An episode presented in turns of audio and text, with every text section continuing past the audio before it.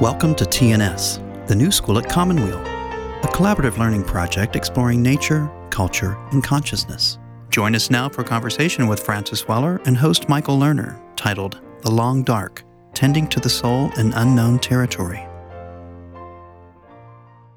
Welcome, everybody. My name is Kira Epstein. I am the program coordinator for the new school at Commonweal. And we are here under this big top. This is our brand new tent that we're using for outdoor event spaces uh, so that we can be comfortable and safe in coming months, no matter what may come. Michael and I welcome Francis and are so honored that he's willing to be here with us. So thank you for doing that and for talking about the long dark, what you're calling the long dark. And if you have questions for Michael and Francis, I will read them out at the end of the conversation so that you can be here with us as well. So thank you all for joining and welcome. Francis Weller, welcome back to the new school. Very glad to be here. Good to be back on uh, familiar ground. Francis, how many years have we been co leading the Cancer Help Program together? I first began in 2013, so I guess eight years now. Yeah. And about how many retreats have we done together? 15? 15. 15. So, for 15 weeks over the last eight years, Francis and I, and I have sat together in the living room uh, with eight participants in the Cancer Help Program. We just did our 212th Cancer Help Program, the first one outdoors imagine just moving the whole cancer help program, week long program, outdoors. And we've sat together and uh, co led the programs, um, including the very uh, memorable Wednesday night program on death and dying. Yes. Um, and um, Francis, it's you know it's a real honor in my life to be friends and to work with you. Um, you and I both know that for the ancients, uh, friendship was the highest form of human relationship. And that is because friends, in the true sense, ask nothing of each other other than to accompany each other in this journey. Um, and so it is disencumbered of all the contractual mm. ways in which we um, seek to live together. And to um, have both a friendship and then this partnership in the Cancer Help Program. Uh, you asked me uh, to write the introduction to your extraordinary book, which I commend to everybody The Wild Edge of Sorrow, Rituals of Renewal, and the Sacred Work of Grief. Uh, you wrote a second book, The Threshold Between Loss and Revelation, and a third book, in the absence of the ordinary, essays in a time of uncertainty. Yes. And you're at work on a fourth book, which I truly look forward to The Alchemy of Initiation Soul Work and the Art of Ripening. You've introduced the healing work of ritual to many thousands of people, many thousands of people. And I have many friends who've been to your healing rituals and have participated myself and know that you really are a master of, of that kind of healing ritual among, among the, the great masters of our time. You founded and direct Wisdom Bridge, which offers opportunities to integrate the wisdom of indigenous cultures with insights from Western poetic, psychological, and spiritual traditions. And you've developed a style of what you call soul centered psychotherapy.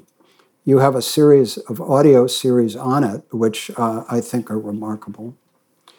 Your writings have appeared in many journals and anthologies in The Sun, The Utne Reader, Cosmos Journal, and of course, you give talks all over the place. Um, and um, you, you say uh, that in your private practice as a psychotherapist since 1983, so almost 40 years, 38 years, you specialize in grief work, shame, addiction, depression, and men's issues.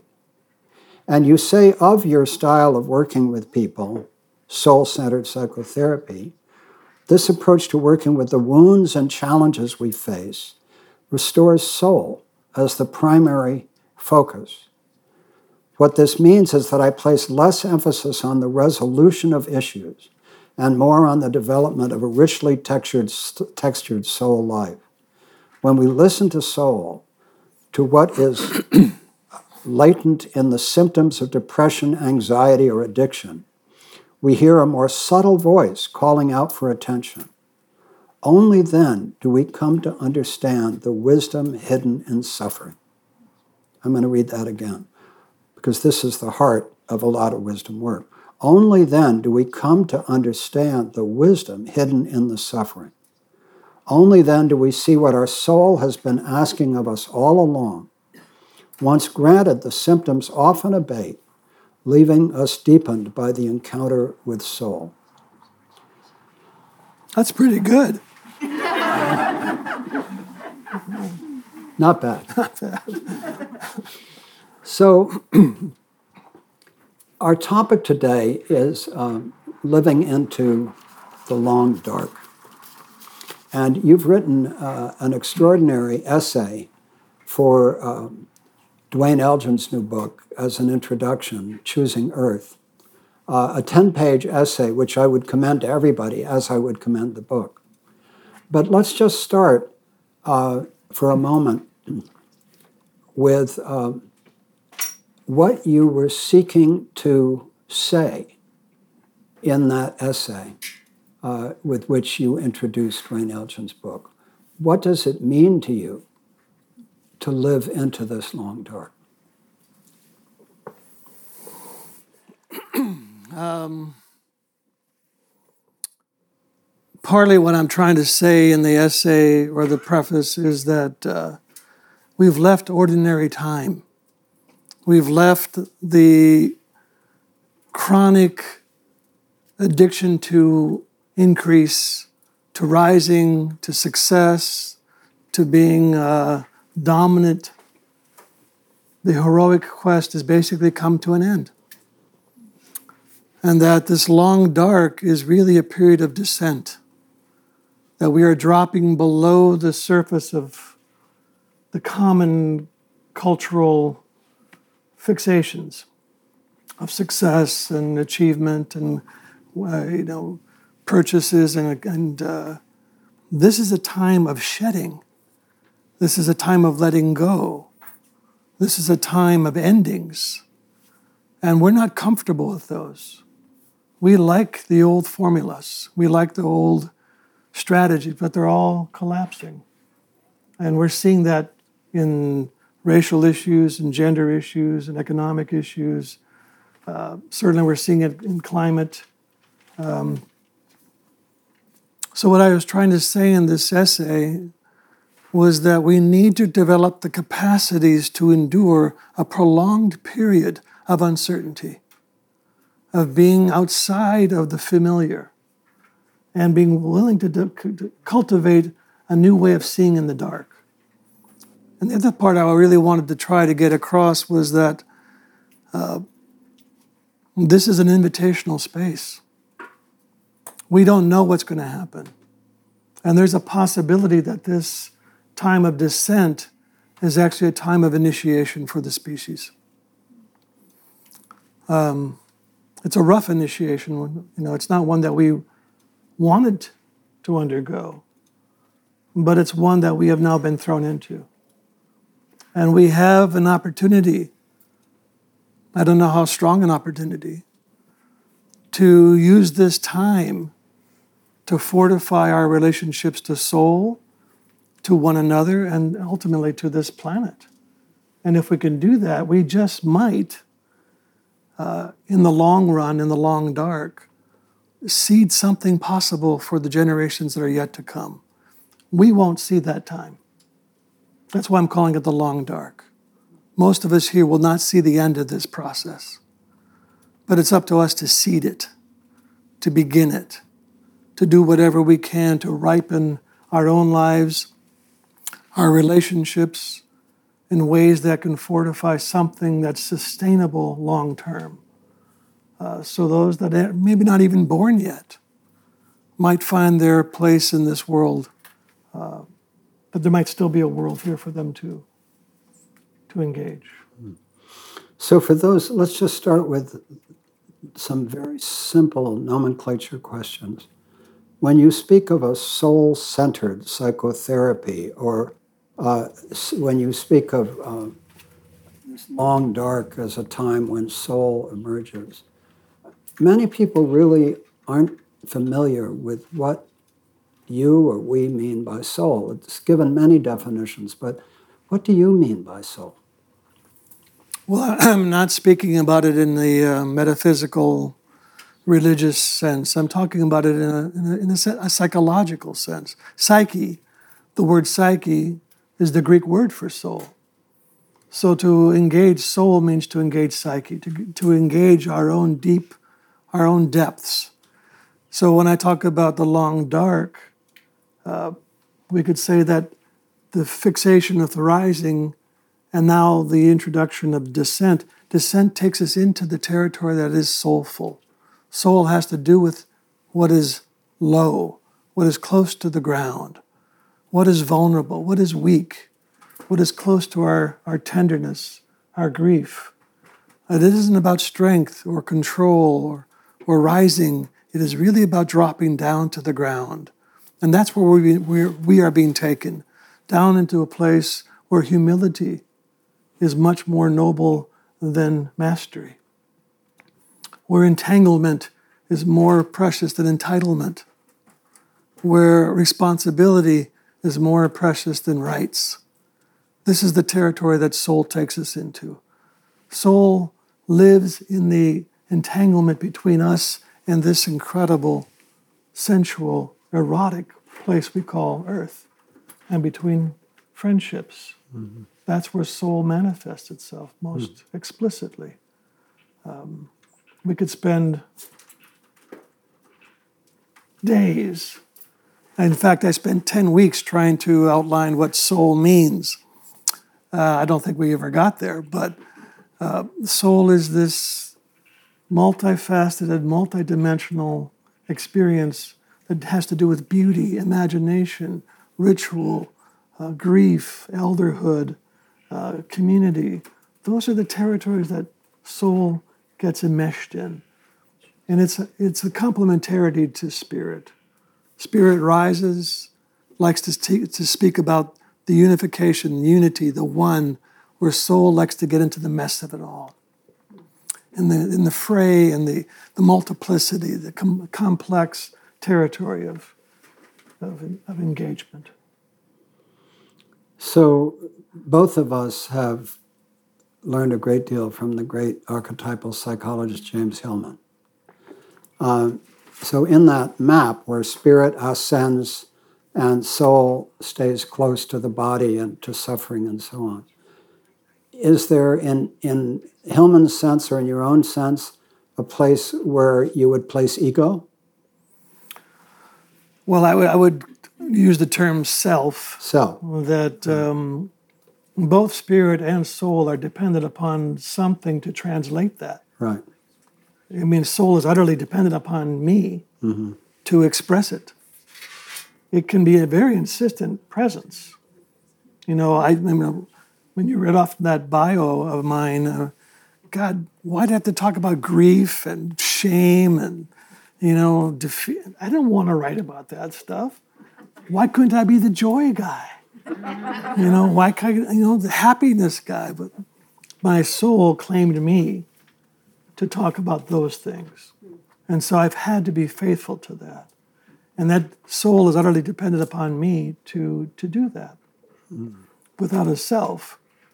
Was what Yeats's poem, The Dialogue of Self and Soul? Do you remember that? Mm-hmm. It, there's a dialogue between me and soul on every given day its moods, its uh, dreams, its images, its fantasies, its, its suffering. I pay attention to that every single day of my life. That's kind of how I orient my life. Mm-hmm. Um, and that's partly what provides a sense of meaning and purpose mm-hmm. to my life. You had a beautiful quote early in, in your essay in the introduction to Duane Elgin's book from Hillman. Uh, could you say it for us? Yeah, Hillman um, wrote, uh, The world and the gods are dead or alive according to the condition of our souls. the world and the gods are dead or alive according to the condition of our souls. So when you see a world that is dying, what is it saying about the condition of our souls? We have neglected soul. Even psychology is neglected soul. It's, I, I would call it a selfology now. It's so, it's so, so focused on self improvement, self development. That's fine. But where is the soul? So our souls end up feeling empty, neglected, bereft. Uh, and when we lose touch with soul, we become, we feel emptied. And why are we the largest consuming culture on the planet? Because, in a sense, we feel emptied. And that emptiness, we try to fill it with every possible gadget and toy and car and TV show and addictions and but we never feel full because what we crave are the primary satisfactions the things that shaped us over thousands and thousands of years which is what gave shape to psyche friendship being together in times of grief and, and weeping together giving thanks together sharing meals together you know being under the stars together listening to the great stories being told when those things are being satisfied, we don't want a new cell phone. We're not craving the next gadget. We are primarily satisfied. You know, when people are here for the cancer help program, we get up in the morning and we share food together. We share dreams in our circles. We share our sufferings and our yearnings and our disappointments and our failures. We share the whole gambit of what it means to be alive and being in this body. Hmm. No one's wondering what's on TV tonight. We're, no, we're, we're living inside of primary satisfaction. Yeah. You know, you know I, my, my work and yours, Francis, as you know, have many deep links, both, of course, in the Cancer Help Program and in the work of Commonweal for 45 years in deep intentional healing through the Cancer Help Program and healing circles and many other ways.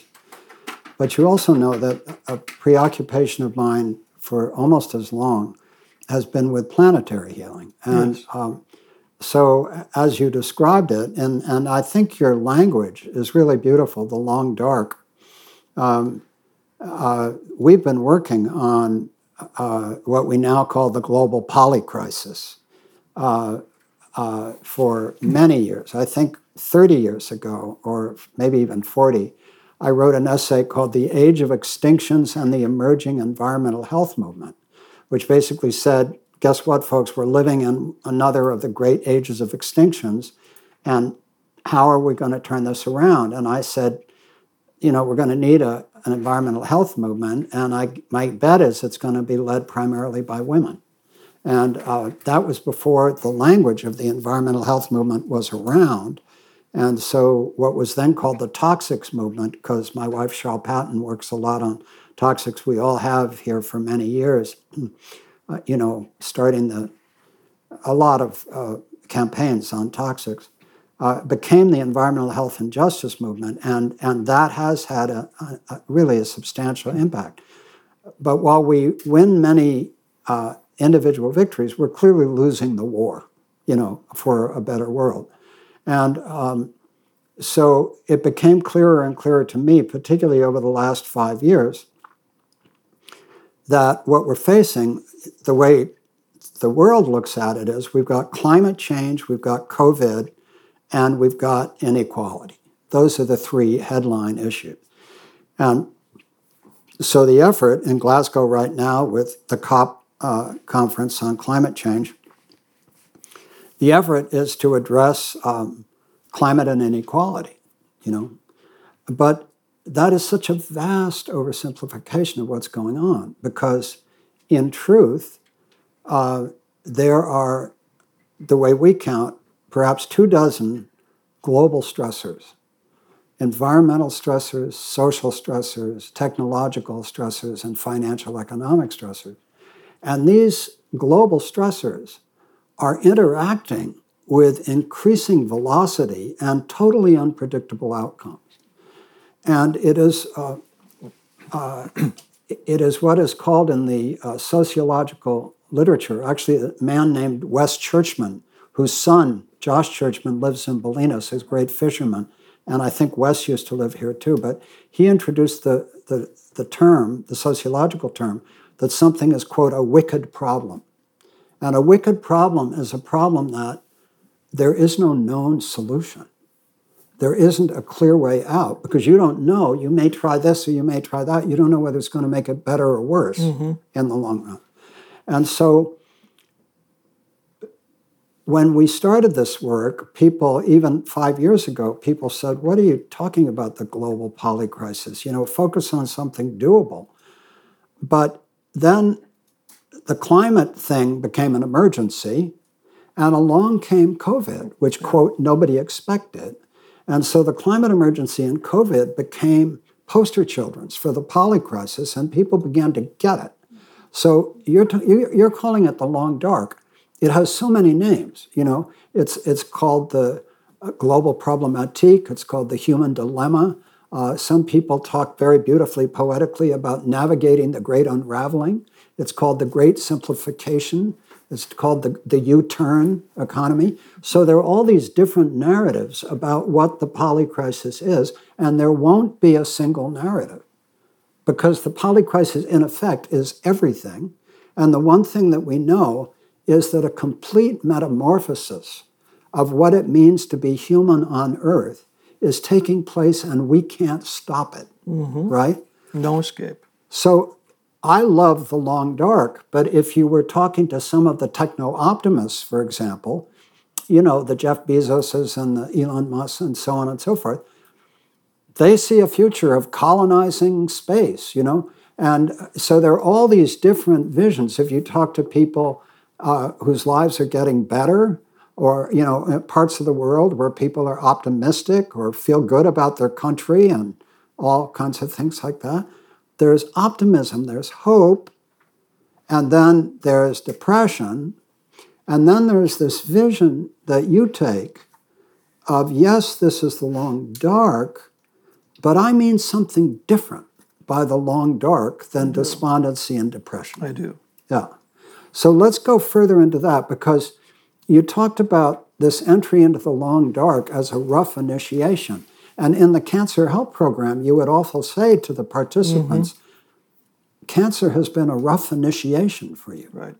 So say more about how, because this isn't just an individual thing, right? No. And not for everybody, not for the techno optimists, not for, you know, all people who are, you know, all excited about the U-turn economy or believe that we're going to figure it out one way or another. It's going to get better, right? Say more about for those who are grieving this age of extinctions and grieving this metamorphosis which we can't stop. How can we navigate ourselves in this great unraveling, to use that poetic term? How can we navigate in the great unraveling in order to move ourselves through the dark toward a rich, textured soul life.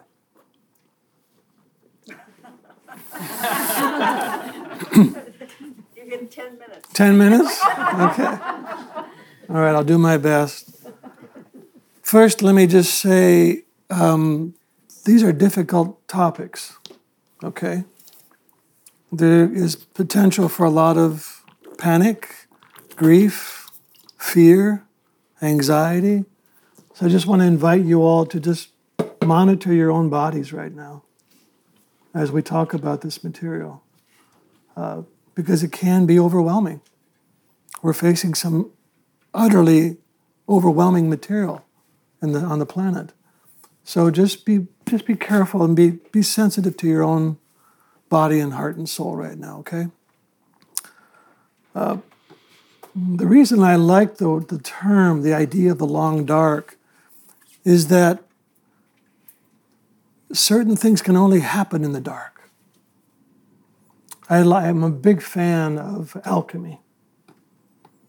And alchemy talk about different phases of the work of the alchemical process. And one of the phases is called the nigredo, the blackening. And the blackening is a period that actually is required in order for soul to be given shape. That soul work can't even begin until there's been a blackening. And I bet you everyone in this, I was going to say room, what do we call this? Uh, this, uh, this tent, the big tent. I the bet tent you, of meeting. The tent of meaning, and also all of you online. I bet you every one of us has had times where we felt this, this pall of darkness come over us, and we were taken down to our knees. We felt incredibly vulnerable or broken or lonely or sad. We might not even know why. Well, we're in a collective dark night of the soul right now. And there's purpose to that, there's meaning in that. There's work that can only go on in the dark of letting go of old paradigms, old structures, old ideologies. You know, there's, there's typically a kind of a bifurcated response to any radical circumstance. One of them is how do I collaborate with what is happening in the collective psyche? The other one is to resist it at all costs and to fortify the old structures. And we're seeing that right now in our experience in the United States. There's a lot of reification of old patterns and old ideologies of dominance and control. Okay. That might give them give some sense of security, but the long run, that's not going to get us across this threshold of change. That's why the image of the rough initiation is so valuable. Uh, initiation basically initiates three things. One of them is there's a, a radical severance from the world that we once knew. And that's what we're experiencing. I think COVID was kind of the uh, warm up band. It's, it's kind of recognizing that we have, we have lost, we have left the ordinary world. The second thing that happens in initiation is that there's a, a, a radical change in your sense of identity. Uh, I think part of the hidden grace of COVID is that it's loosened the fiction of individualism. We're all in this together. No matter what you think, we're all being affected by this. And it's not just me anymore handling my own individual life. We are in this collectively. So my sense of identity has begun to loosen and to become more permeable. I'm connected to you and to you and to you and and you know everything else around me. This is a quick aside. I was I was going to bed one night um, just before the election, full of despair. I was just depressed that we were going to repeat the same choices. And something, just as I was about to crawl into bed, something turned my body around and took me back to my, one of my bookshelves and reached up, pulled a collection of essays off by Linda Hogan, uh, who is a Chickasaw elder author. And I opened the book to all my relations. And I realized in that moment I had forgotten all my relationships. I forgot that I was entangled with the stars and the moon and the owls out, out the, outside and the, the lichen and the, and the, you know, and the trees and, and the turtles. And I forgot that. And the moment I remembered those filaments of connection, the despair began to lift. You're listening to a TNS conversation with Francis Weller and host Michael Lerner. Part of what I think we have to do in the long dark is remember how incredibly entangled we are with everything. That nothing exists outside of our relationship to it. You know, we're always inside of it. I have no idea if I'm close to the question you asked or not, but. Um, We're not here to answer questions. Okay, that's true. Uh, did I get my 10 minutes in? That, anything else we want to say about that? Well, I think that, well, first of all, I think that's a beautiful response. There's one more thought. Uh, part of what I love about the long dark who can love that, is that um, it invites us into the territory of not knowing. There's a beautiful word in the Inuit tradition called Qarrtsiluni, Anybody ever hear that word, Qarrtsiluni? Q A R R T S I L U N I, Qarrtsiluni. And the word means sitting together quietly in the dark, waiting for something unexpected to happen. Wow. We are not going to figure our way out of this one. I don't think. I think the problems are way too complex. But I think we can't sit together quietly in the dark and become receptive to some new imagination, mm. some new image, some new metaphor, some something that you know begins to catch a glint of where we might need to walk together. This practice in the Inuit tradition is done before every hunting season because they have to wait until they get the song of the whale before they can go and ask it to sacrifice its life. So they have to sit quietly in the dark and wait until the next whale song is given to them. I think that's where we are.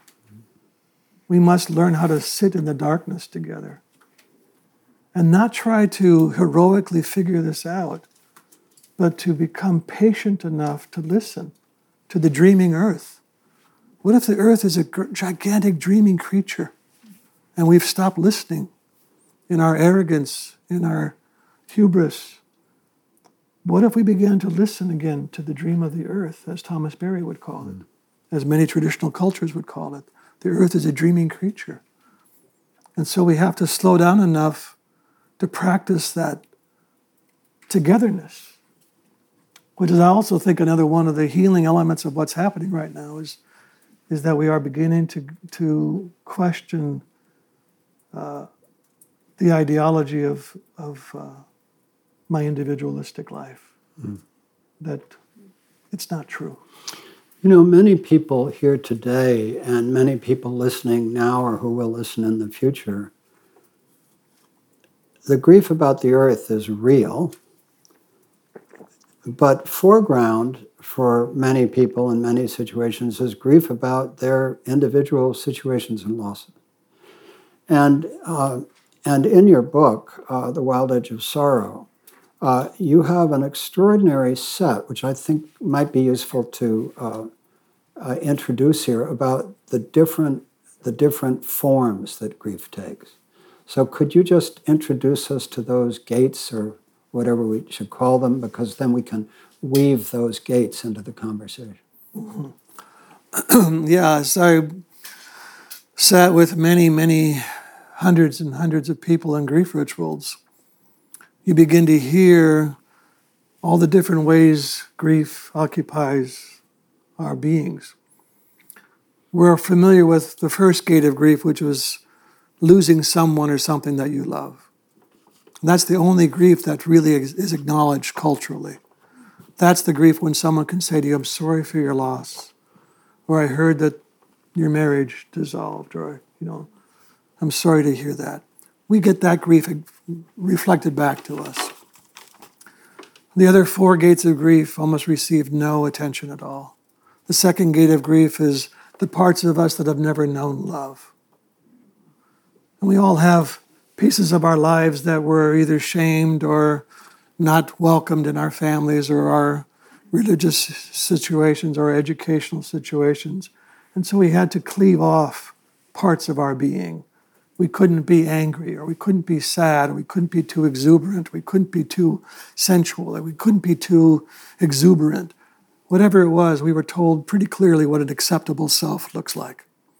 And so we, because the need to belong is so great, particularly as a child, we will shape a self that matches the expectations. And we will cleave these parts off. The problem is that these parts of us that we cut away from us, we don't just do that neutrally. We begin to adapt the same attitude towards these parts of us that they were treated with. So we hold them with contempt.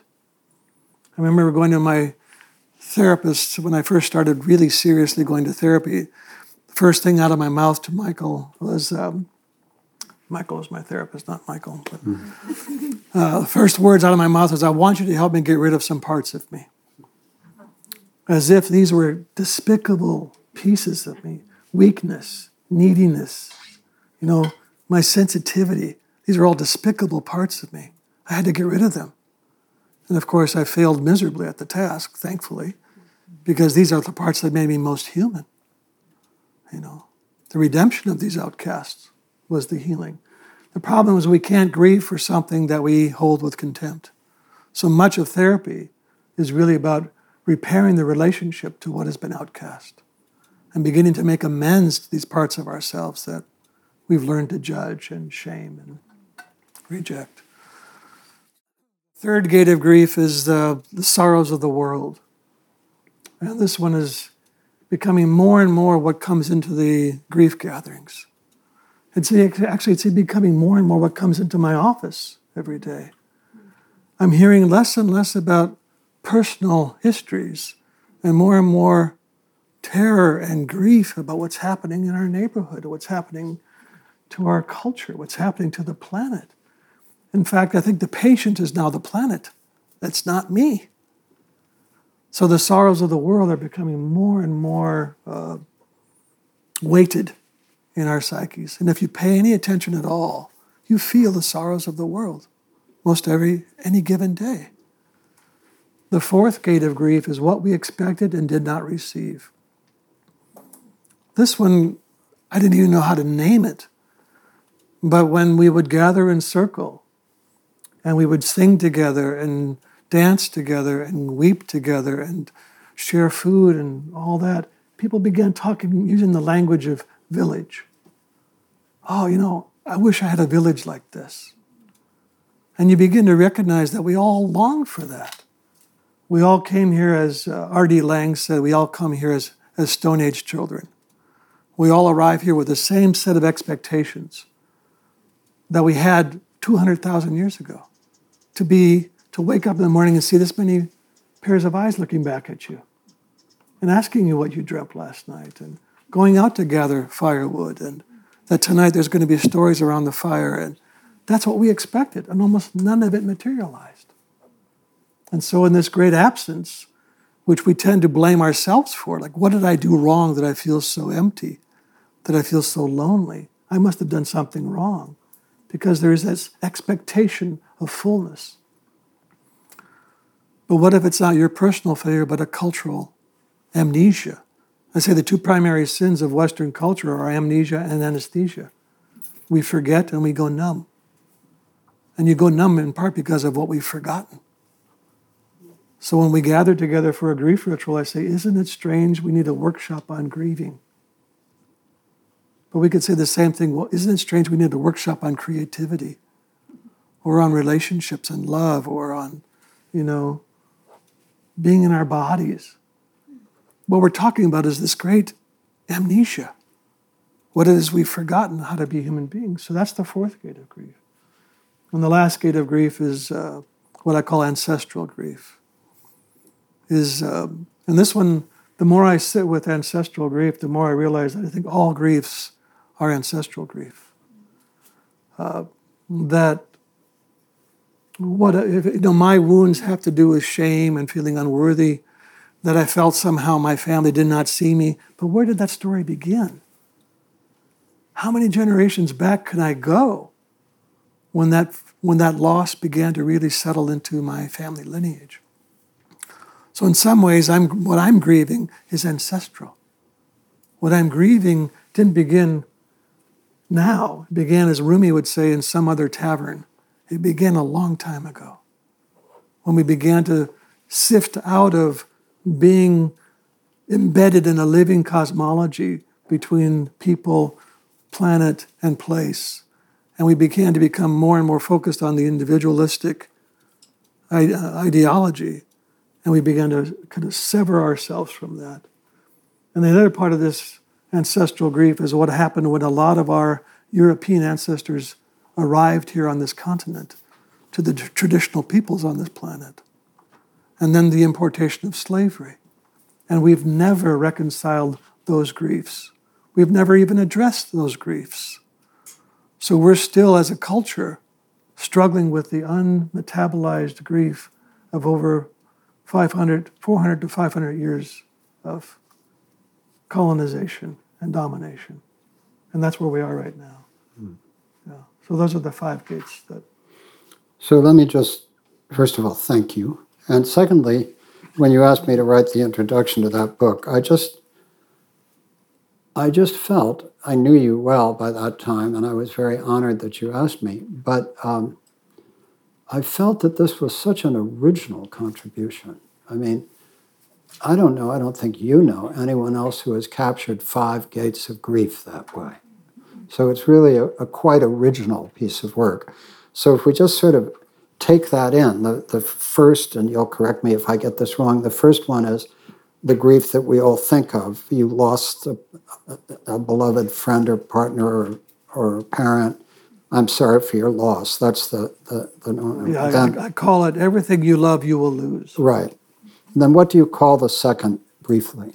The places that have not known love. The places that have not known love in ourselves, Yes, and how you can't grieve what you hold in contempt. yes, And therefore, to recover those, you have to see them as valued parts of yourself yes. in order to grieve. that- Yes. Okay. And then the third, what do you call? uh, the sorrows of the world. The sorrows of the world. Uh, and, and then, as you said, the, the planet has become the patient. Yes, And more and more, that's what is coming into your office. yes. And then the fourth, what do you call what you expected but did not get? Do you Do have not receive. Yes, Yeah, uh, and and there you speak of uh, just all the parts of us that uh, come into the world full of hope and joy, and then are shaped uh, in a way that you know we can't it's shaped by absence. Yeah, But what does not materialize, we shape. You know, we shape something that tries to adapt to emptiness. right, exactly. Yeah.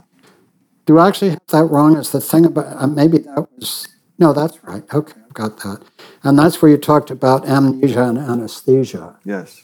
as two of the responses that we have to what we expected but did not get. Yeah. And then finally, ancestral grief uh, and, and everything that you've described that goes with that. So I just hope all of us really hold these five gates of grief because grief is such a deep part of all of our lives. And usually we just think of it in terms of our loss and then other losses, but to hold it the way Francis holds it, the individual losses, uh, the uh, uh, you know the the parts of ourselves uh, that weren't welcome, the griefs of the world, what we expected but did not get, and the ancestral griefs. Somehow, you know, when you face an intractable set of problems, one of the ways of working with it is to work out what are the pieces? Uh, in the Cancer Help Program, we do this regularly.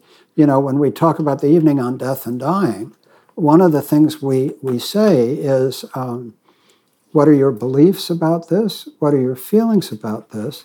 And, uh, and if you fear this, what is it that you actually fear? Do you fear death itself? Do you fear not death but dying? Do you fear neither death itself nor the dying process, but actually something that has not been done, some part of you that. So there's something about this articulation of the different parts, as you've done with grief, that makes it easier to begin to be skillful or wise in relationship to it. And one of the things I frequently talk about, and I've done online programs, if you're interested, is an apprenticeship with sorrow.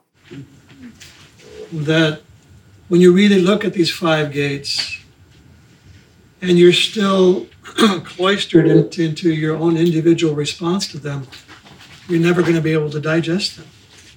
You have to take up an apprenticeship. You have to begin to see that grief is going to be ever present in your life. It's never going to go away.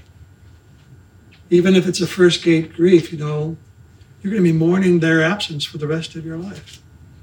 Right? I mean, we've all lost people. And they don't suddenly, that grief doesn't suddenly just stop. That will be there for the rest of your life. Grief is not just an emotion, but it's a core human faculty. And very few of us are trained in this faculty. So when grief comes to our door, which it's coming now every day in multiple fashions, we don't know how to turn toward it. So that's why the anesthesia comes in. We, on our own, and with the magnitude of what's coming, we shut down. And I, I want to just say a word of praise for our amnesia, for, for numbness. Because if we didn't, particularly if we're trying to deal with it alone, we would be overwhelmed. Our small little boat of self would capsize instantly. So don't judge yourself if you go numb, but just ask yourself, what do I need in order to be able to turn into those waves of grief? Well, one thing we need is, is community. Grief has always been communal. In our long story as a species, it has never been a private affair. And suddenly, in the last, I don't know, 100, 200 years, it's become very private. Even our funerals have become so, uh, what's the word, anemic, that we really are not allowed. Uh, you can see some of that vitality still when you go to a, a funeral where, where, where it's held in a, a community of color. There, there's still vibrate. There's still energy. They're still weeping. They're on their knees. They're they're holding each other. We uh, get very apologetic if a tear slips out. And sorry, didn't mean to lose control. We have to lose control, but we don't have much faith in grief. That's why this apprenticeship is so critical, is to restore our faith in it. It's not there to take you hostage. It's there to ripen you as a full human being so that you can be. The apprentice, let me just quickly say, I know we're probably running out of time, but the idea of the apprenticeship is valuable here as well because you know that the old language of apprenticeship meant you, you undertook something for a long time, right? If you were an apprentice to a weaver or to a carpenter or to a, a stonemason or to anybody, that was a long study, period of study. It could be 5, 10, 15, 20 years. And at the end of that apprenticeship, you would be given the title of master. You are a master weaver, a master craftsman. In the work of soul, the apprenticeship of sorrow does not lead to mastery, it leads to elderhood. That is the outcome. Is that if you undertake this apprenticeship with sorrow, what is ripened in you psychically over that long study and the long engagement with grief and its difficult, heavy, leaden material is that you are, you are ripened into an elder. And isn't that what we need right now? Isn't that what we need walking in the streets? Our adult human beings who are not afraid of the, of the grief and the rage in the young ones, because they have every right to feel outraged right now, every right to feel overwhelmed with sorrow, and we're not there to hold them because we're so either anesthetized or preoccupied. And that is really our moral and soulful responsibility is to become, you know, capable of turning our face back into the winds of, of collective sorrow. Take up the apprenticeship. That might be a good point at which just to open this up and engage in dialogue with our uh, friends here. So Kira Epstein has a uh, a microphone. I will encourage you when you ask questions or make comments to keep them brief so that we can have space to hear as many voices as possible. So, Michael, I just want to bring into the, the space that um, in the category of utter, utterly overwhelming and uh, the pall of darkness. We lost internet connection altogether at Commonweal for 10 minutes.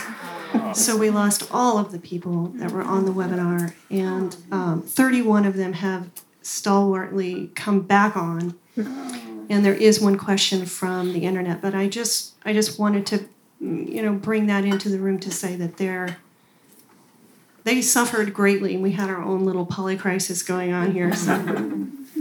Well, and uh, let me just say in that regard, this is happening everywhere right now. Um, everything, supply chains, uh, everything else. Uh, was just talking to my physician yesterday who's trying to, you know, get tests and stuff together for people. Things aren't working very well right now, you know? So uh, this uh, really is just an opportunity to acknowledge that what is going on right now is uh, part and parcel of it all. So, Kira, do you have questions from the thing? We have we have one question here uh, from Susan, and she says, "I personally would be interested to know more about how Francis supports others in their grief, while also holding space for his own." can one truly grieve while supporting others in their grief at the same time? Could you repeat the question also, Francis? uh, as far as I understood it, uh, how do I work with people dealing with grief and hold his own, hold my own at the same time? Yeah. Uh, I don't. I uh, when I'm holding a grief ritual, I am not tending to my own grief. Mm. Um, I might feel it come up. I might feel a moment of it touching me. There might be some tears, but my job is much more focused on creating the containment field that's strong enough to hold the intense waves of grief that are going to be coming into the room, that are coming in the room. Some of you have been there with me. Um, what comes in the room is powerful.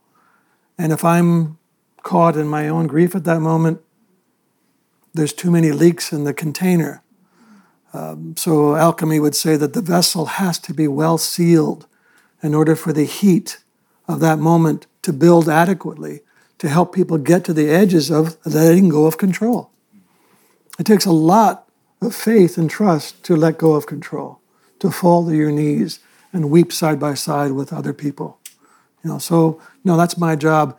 The good news is I also have my own places where I take my grief. So I definitely have spots that are capable of holding me, and if I didn't, I would, uh, you know, I'd be drowning in it as well. So, who has questions? Please raise your hand. I have been reflecting uh, in my elderhood and my service to future generations at how to grieve on that level, how to get up each morning, which I have no problem getting up happy and singing but um, where we where we are in the in the, uh, in the flow of time as a species. Okay. Yeah, I think so. Thank you. The core of it, I guess, is that uh, where we are collectively is a, basically a species uh, biodiversity collapse. How do you, how do I define grief in the in the face of that? Is that a fair paraphrase? Okay. Um, we, we don't know what's going to happen. What we do know is that if my heart refuses to acknowledge that, I won't be present to participate in any acknowledgement of it. And then those disappearances will go out silently and unacknowledged. So it's our job to witness and to keep our hearts as open as possible to every disappearance, every silencing. So when we drive past something like a clear cut, or we see the, you know, the body on the side of the road of the, of the fox, or the, we acknowledge that. If my heart closes to that, I dishonor that disappearance. It's a moral, it's also good manners that I do whatever I can to acknowledge the sorrows of the world right now. This is again part of that apprenticeship that we have to keep acknowledging what's going on. And that takes great courage, which the word literally means full heart, right? Courage, full heart. So our hearts have to, and grief is really about love. Grief is a, my way of acknowledging that something has penetrated me and has meaning to me, and I'm going to miss you. You know? So grief is in, incredibly entangled with this the crisis we're facing right now around biodiversity. And it might be the broken heart that has any possibility of salvaging anything rather than the strong, you know, heroic approach. I think it's the broken heart. Because it's the broken heart. What was that? Joanna Macy, it's the broken heart. It's the heart that's broken open that can contain the whole universe. So we have to be willing to let our hearts be broken open by great loss. Thank you for that question. Francis, I don't know if you can talk about this, but because we're working in the moment, something happened to you. Yeah. Can you say what happened to you then? No, or not?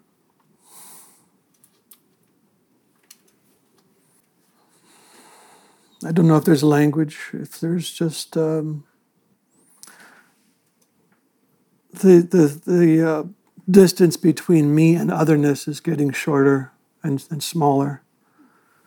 Uh, I tell the story in the grief book about uh, in 2010 when the Gulf oil spill happened. How I would wake up many, many nights sobbing and hearing the sound of the shorebirds suffocating from oil and the cries of dolphins and uh, it's 2000 miles away but to my soul it is immediate. So again whatever fiction we had of separation between us and world uh, we are becoming more and more hopefully becoming more and more permeable to how i am world.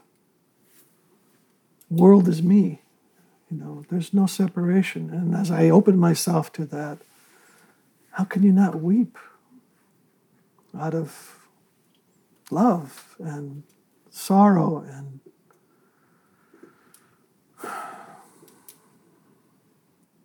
no, that's all I can say. You're listening to a TNS conversation with Francis Weller and host Michael Lerner. Do you you do a lot of speaking. Do those moments, are those familiar moments to you when you're speaking? Yeah. Especially when I start to speak about um, generations to come. Hmm. I have two, Judith and I have two very young grandchildren, five and eight, and every time I see them and hold them and watch them and you know, I, some part of me is just aching about what they are inheriting. So I try to address that in the preface I wrote for Duane's book. That all I can do is keep turning towards them and saying, I see you, and I see the pain you're in, the grief you're in, and I also see your beauty and your courage, and you are dreaming things up that my generation, our generation, never dreamt of before. Mm-hmm. So that's why I say we don't know. But every time I get close to that edge, it's um, it's hard to mm. keep speaking. Yeah. Thank you for yeah. being willing to say. Stephanie asks, maybe can we have Francis recap his statement of the state of things as we lost connection? the end of striving, of successes, etc., as we lean into this time of soul and how to hold the dark. Can you repeat the question? Just, just kind of re- recapitulate my thoughts about where we are right now, as and not and giving up this striving, ascending, rising period. Yeah, we are definitely in a period of descent, in both senses of that word. There's a lot of dissenting going on right now, right? Saying no, enough. This is not right. So that word descent, yes, but we're also in a time of descent, which is taking us down into the underworld, into the place that's not lit by you know everything that we're used to. So we're we're on our knees. Some of the qualities of this under, underworld are humility, not knowing, deep listening, um, restraint. This is one of the hardest things for us to do is not rush into solution because I think the solutions that we would come up with are the ones that got us into the problem in the first place. So restraint, that goes back to that Qarrtsiluni idea of sitting quietly together, waiting patiently for something to arise. Just to hold back. In alchemy, they say if you if you open the vessel too soon, you ruin the experiment. You have to let it ripen. And right now, we've just begun to recognize that we have left the daylit world, that we are in the underworld, and we have to develop the qualities of patience to understand what's being asked of us in this darkness. It's not more of the same. It's asking for a radical alteration in the way that we relate to one another, to the ground that we're that we walk upon, and to to soul, to spirit. So something else has to come up out of this, out of the ground, what the um, Andalusian people would call from the duende, the black soil, the black soul. Something has to come up out of the ground and inform us. Maybe just to remind us what it looks like to be human beings, walking in regard for the world. I hope we got there. I'd like to explore a subject that I've been sitting with. We've talked about your work, Hillman's work, a soul centered psychotherapy, very much along the lines of where Hillman is. And Hillman doesn't have a lot of use for the ascending spirit dimension. So I want to speak up for spirit. Absolutely. For moment, right? Because um, the fact of the matter is, we just had a fall gathering here with 40 people, most of them young, wildly diverse people of all different ethnicities and gender uh, orientations and so on and on. And one of the things that one notices, they're getting pregnant, they're having babies, and a lot of them have a lot of hope about the world, right? I hope so. And they don't necessarily share, not that this is what you mean, but they don't necessarily share the doom, gloom, uh, you know, earth as hospice orientation that a lot of people associate with the long dark. Not that that's what you mean. Not what I mean. Exactly. Yeah. So I just want to speak for that. So I think one of the things we need is we need really affirmative visions of where we're going, where we'd mm-hmm. like to go. Mm-hmm. And I was with my friend Randy Hayes, who started Rainforest Action Network. He's extraordinary, extraordinary man who's been interested in the polycrisis for a long time. And Randy's vision, which I, I think is shared by others, but he has a really good way of talking about it. He says he wants to see a world of um, continental networks of regional bioeconomies. He wants to see a world of continental networks of regional bioeconomies. Now, what I would add to that is I would say I would love to see a world of continental networks of regional bioeconomies, each consisting of biolocal communities. So each regional biolocal economy would consist of a whole network within mm-hmm. itself of biolocal mm-hmm. communities. Mm-hmm. So, you know, it may be a very hard path to get there. But the fact remains that humanity is an incredibly weedy species. We can survive under all kinds of conditions. And it may get very, very rough. Yeah. But the fact remains that we're not entirely likely to wipe humanity off the planet completely. It's more likely that in this metamorphosis, some form of humanity will be part of whatever emerges from this bottleneck of biodiversity that we're passing through, where we know that only a portion is going to make it through to the other yeah, side. Yeah. So, to me, the question is how do we work with courage and fortitude and commitment? And how do we foster the resilience uh, that will enable us not to be paralyzed by the grief, the loss, the depression, and so on and so forth, and absolutely to welcome soul and yet not be restricted to soul. No. That spirit is as important as soul, that even though this has been an ascendant culture that over dramatizes a technological aspect of spirit. We need to reclaim spirit as well as soul. And we need to reclaim it in a different way so yeah. that it is not colonized by mm-hmm. you know the economy, mm-hmm. by technology, by finance, mm-hmm. and so on. So I believe that to be possible. And even if it turns out not to be true, that's the side I want to be fighting for. You mm-hmm. know, I want to be fighting for the, the possibility that we can retain in this transformative period of time those aspects of being human that we believe in. Yeah. And it's going to be a fight, but it's a fight that we should welcome because we have no choice. Nope. And that's where we are. So I just wonder what reflections you have about that. I don't. I, I am certainly not against spirit. By the way, uh, um, I would like to see. The reason I focus so much on soul is that in the old cosmology there were three layers. There was the spiritual layer. There was called the, the, the, the macrocosm, and then there was the mesocosm, and then the microcosm. There was the heavens and the earth. When we got rid of soul, we lost the relationship between spirit and matter. Mm-hmm. And spirit became abstract, and matter became dead.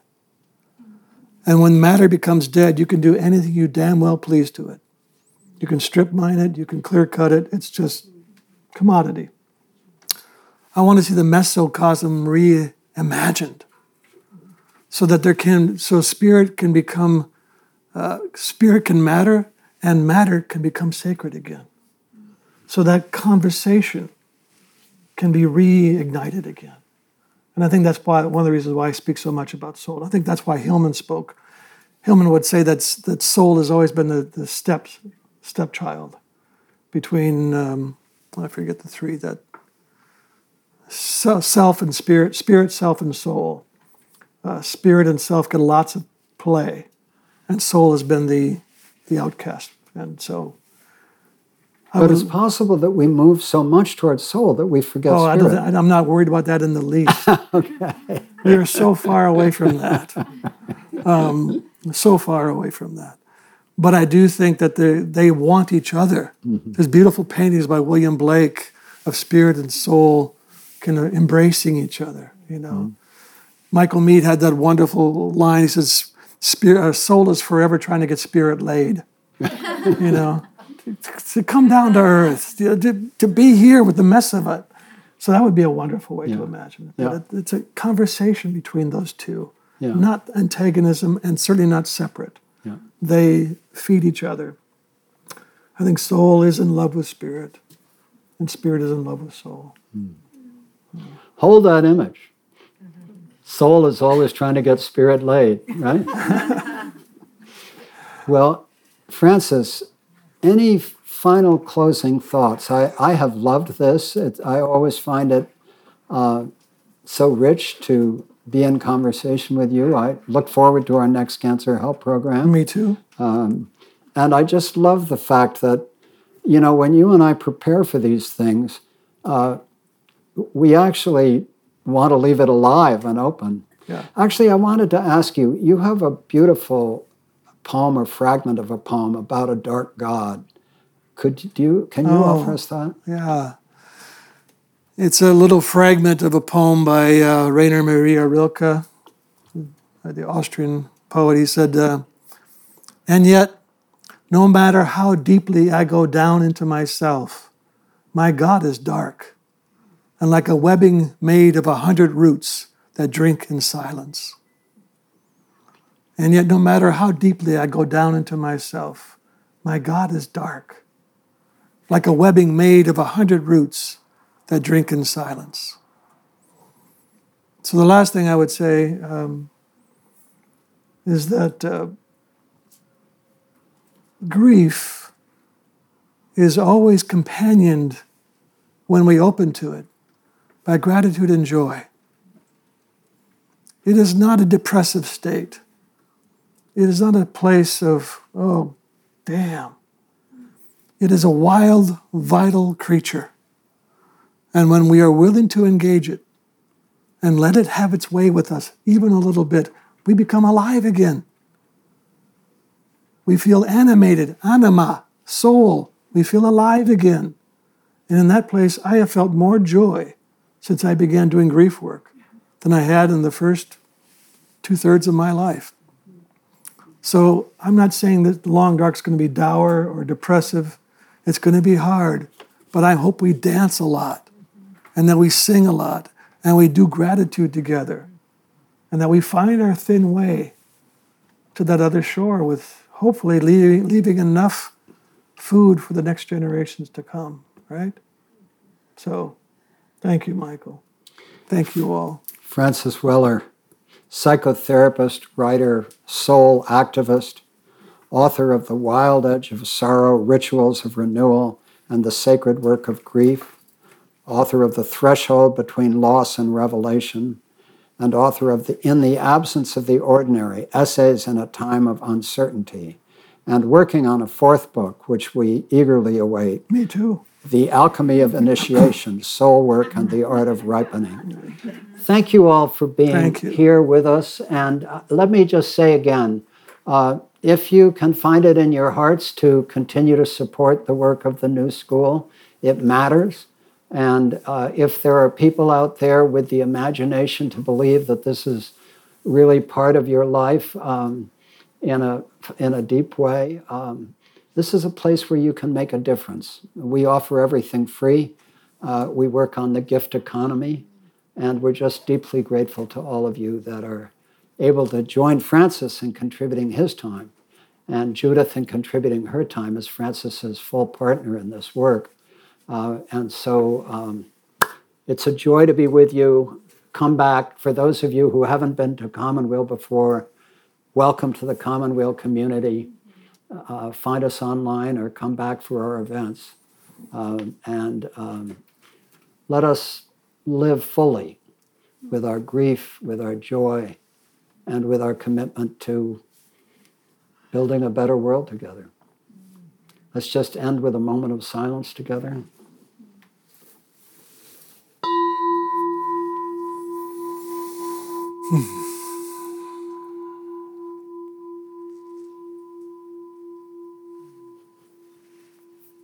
Thank you all. Thank you, Francis. Thank you, Michael. Yeah. Thank you, Kira. Thank you, Ken. Thank you, Jacob. You've been listening to a TNS conversation with Francis Weller and host Michael Lerner. Thank you for listening to TNS, the New School at Commonweal.